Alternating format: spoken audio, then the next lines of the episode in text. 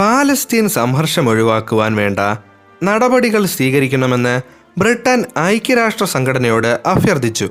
സംഘടനയുടെ തീരുമാനം എന്തുതന്നെയായാലും ആയിരത്തി തൊള്ളായിരത്തി നാൽപ്പത്തിയെട്ട് മെയ് പതിനഞ്ചിന് പാലസ്തീൻ ഭരണം അവസാനിപ്പിക്കുമെന്നും അവർ മുന്നറിയിപ്പ് നൽകി. പാലസ്തീൻ നിയമസമാധാനത്തിന്റെ പൂർണ ചുമതല മെയ് മാസത്തിന് ശേഷം ഐക്യരാഷ്ട്ര സംഘടനയ്ക്കായിരിക്കുമെന്നും ബ്രിട്ടൻ അഭിപ്രായപ്പെട്ടു. ഈ സാഹചര്യത്തിൽ പാലസ്തീനിലെ സ്ഥിതിഗതികൾ അന്വേഷിച്ച് പ്രശ്നപരിഹാരത്തിനായി റിപ്പോർട്ട് സമർപ്പിക്കുവാൻ നിഷ്പക്ഷമായ രാജ്യങ്ങൾ ഉൾപ്പെട്ട ഒരു കമ്മിറ്റിയെ ഐക്യരാഷ്ട്ര സംഘടന നിയോഗിച്ചു. അറബികൾക്കും യഹൂദർക്കുമായി പാലസ്തീൻ രണ്ടായി വിഭജിക്കുക വിഭജിക്കപ്പെട്ട രണ്ട് ഭാഗങ്ങളുടെയും സുരക്ഷാ ചുമതല ഐക്യരാഷ്ട്രസഭ ഏറ്റെടുക്കുക യെരുശലേമിന്റെ ഭരണവും സംരക്ഷണവും അന്തർദേശീയ സമിതിയെ ഏൽപ്പിക്കുക എന്നിവയായിരുന്നു ഈ കമ്മിറ്റിയുടെ റിപ്പോർട്ടിൽ പറഞ്ഞിരുന്നത്. യഹൂദർക്ക് വേണ്ടി കമ്മിറ്റി ശുപാർശ ചെയ്ത ഭൂഭാഗത്തിൽ താമസിക്കുന്ന മൂന്നിൽ രണ്ട് ഭാഗം ജനങ്ങളും അറബികളായിരുന്നു. മാത്രമല്ല ഈ ഭാഗങ്ങളിൽ പകുതിയിൽ കൂടുതലും അറബികളുടെ ഭൂസ്വത്തിൽ ഉൾപ്പെട്ടിരുന്നു. മൂന്നാമത്തെ പ്രസ്താവന സിയോണിസ്റ്റ് ലക്ഷ്യപ്രാപ്തിക്കെതിരെയുള്ള കനത്ത തിരിച്ചടിയായിരുന്നു.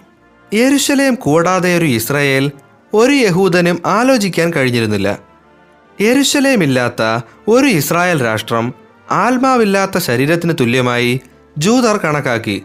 അതുകൊണ്ട് തന്നെ ജെറുസലേം ജൂതന് വിട്ടു നൽകാതെ അന്താരാഷ്ട്ര നിയന്ത്രണത്തിൽ കീഴിലാക്കുവാനുള്ള തീരുമാനം ഇസ്രായേൽ ജനതയിൽ ഒന്നടങ്കം നിരാശയുണ്ടാക്കി.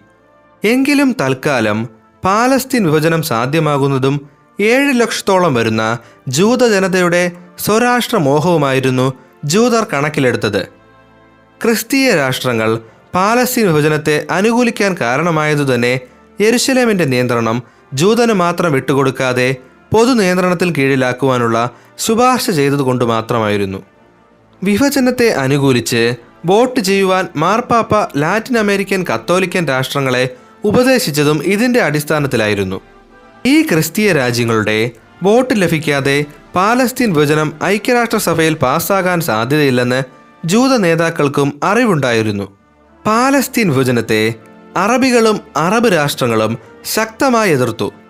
ഏഴാം നൂറ്റാണ്ടിൽ മുഹമ്മദ് പ്രവാചകന്റെ അനുയായികൾ സ്ഥിരതാമസമാക്കിയത് മുതൽ ഇതുവരെയും പൂർണമായും തങ്ങളുടെ അവകാശങ്ങളിലും മേൽനോട്ടങ്ങളിലും തുടർന്നു പോന്ന പാലസ്തീനിൽ ഒന്നാം നൂറ്റാണ്ടിൽ നാടുവിട്ടുപോയ ജൂതർക്ക് യാതൊരു അവകാശവുമില്ലെന്ന് അറബികൾ വാദിച്ചു. പാലസ്തീനിലുടനീളം പന്ത്രണ്ട് ലക്ഷത്തോളം അറബികൾ ഭൂരിപക്ഷ വിഭാഗമായി താമസിക്കുമ്പോൾ രാജ്യത്തെ വെട്ടിമുറിക്കുന്നതും ജൂതർ അതിലൊരു സ്വതന്ത്ര രാഷ്ട്രം സ്ഥാപിക്കുന്നതും പാശ്ചാത്യ ശക്തികൾ തങ്ങളുടെ മേൽ അടിച്ചേൽപ്പിക്കുന്ന അനീതിയാണെന്നും അവർ വ്യക്തമാക്കി.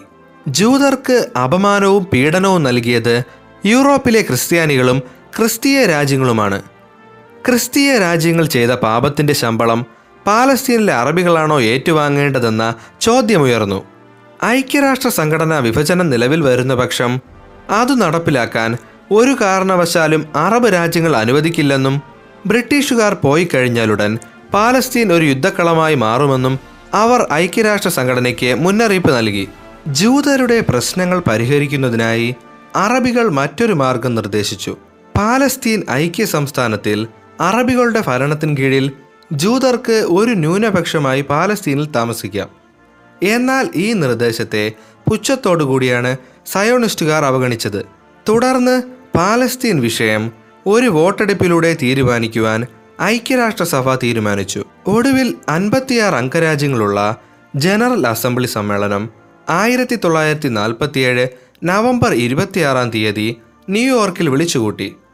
ജൂതവർഗത്തിന്റെ ഭാവി നിർണയിക്കുന്ന ഈ സമ്മേളനം യഹൂദ ചരിത്രത്തിലെ അതിപ്രധാന സംഭവങ്ങളിലൊന്നായിരുന്നു. വിഭജനത്തിന് അനുകൂലമല്ലാതിരുന്ന പല രാജ്യങ്ങളെയും അവസാന നിമിഷം അനുകൂലികളാക്കുവാൻ അമേരിക്കൻ ഗവൺമെന്റും വ്യക്തിപരമായി പ്രസിഡന്റ് ട്രൂമാനും പരിശ്രമിച്ചു.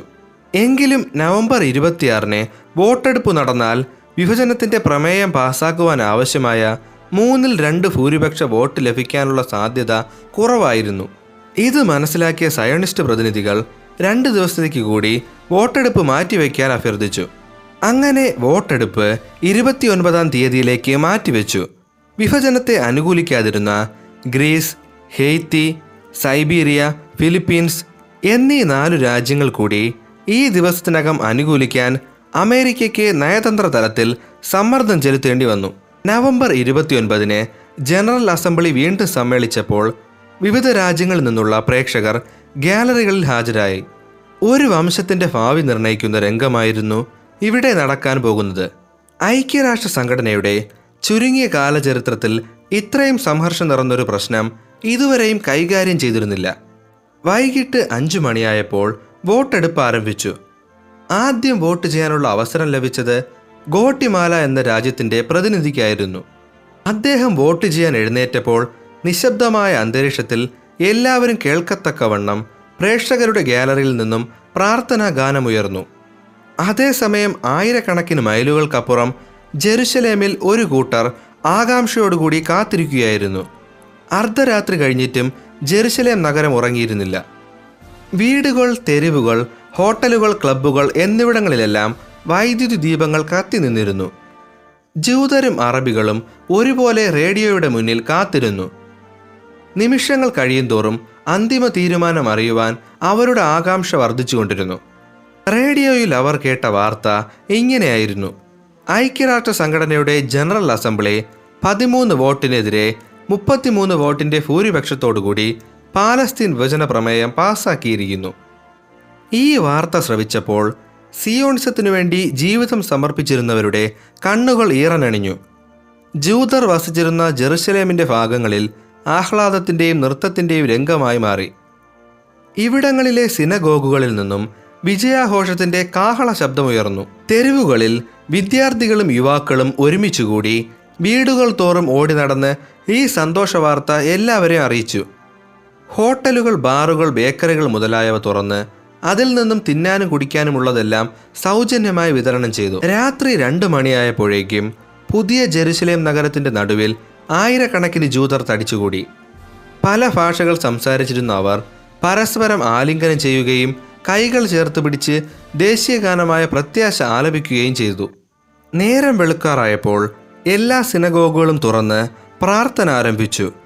നൂറ് ശതമാനവും യഹൂദ നഗരമായ ടെൽ അവീവിൽ നൃത്തത്തിന്റെയും ഗാനത്തിന്റെയും പ്രാർത്ഥനയുടെയും ശബ്ദം സൂര്യൻ ഉദിക്കുന്നതുവരെ അന്തരീക്ഷത്തിൽ നിറഞ്ഞു നിന്നു. എന്നാൽ ആ രാത്രിയിൽ അറബികൾ വസിച്ചിരുന്ന എരുശലേമിന്റെ ഭാഗം നിശബ്ദമായിരുന്നു. പുണ്യഭൂമിയായി അവർ കണക്കാക്കിയിരുന്ന പാലസ്തീനിൽ അടുത്ത പല തലമുറകളോളം സമാധാനമുണ്ടാകില്ല എന്ന് വ്യക്തമായിരുന്നു. ദീർഘമായ യുദ്ധങ്ങൾക്ക് ഈ മേഖല സാക്ഷ്യം വഹിക്കാൻ പോകുകയാണെന്ന് ഐക്യരാഷ്ട്ര സംഘടനയിലെ സിറിയൻ പ്രതിനിധി അഭിപ്രായപ്പെട്ടു.